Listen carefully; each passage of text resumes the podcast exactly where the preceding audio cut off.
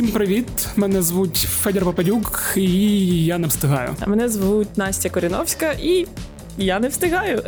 Це наш подкаст про непродуктивних нас, які хочуть щось встигнути, і які, як ми самі бачимо, мають е, слабку самоорганізацію. Да, і деформоване відчуття часу, і дуже нерозвинене внутрішнє планування. Але ми маємо міцну віру у те, що з цією нашою самоорганізацією можна щось таке зробити. Оскільки ми чесно з'ясували, що ми обидва оцінюємо нашу продуктивність на рівні із запланованого я тільки прокинувся, і і то невчасно, то е, ми вирішили просто розібратися і зрозуміти, чому наш рівень е, продуктивності, такий, який він є, не співпадає з цілями і відповідно впливає взагалі на рівень нашого щастя по життю. Тож ми вирішили розібратися. А щоб розібратися краще, ми вирішили записати подкаст кожного тижня з наступного епізоду будемо розбирати по одній проблемі і дивитися, що з цього вийде. Ми самі не знаємо, якими ми вийдемо у кінці цього сезону,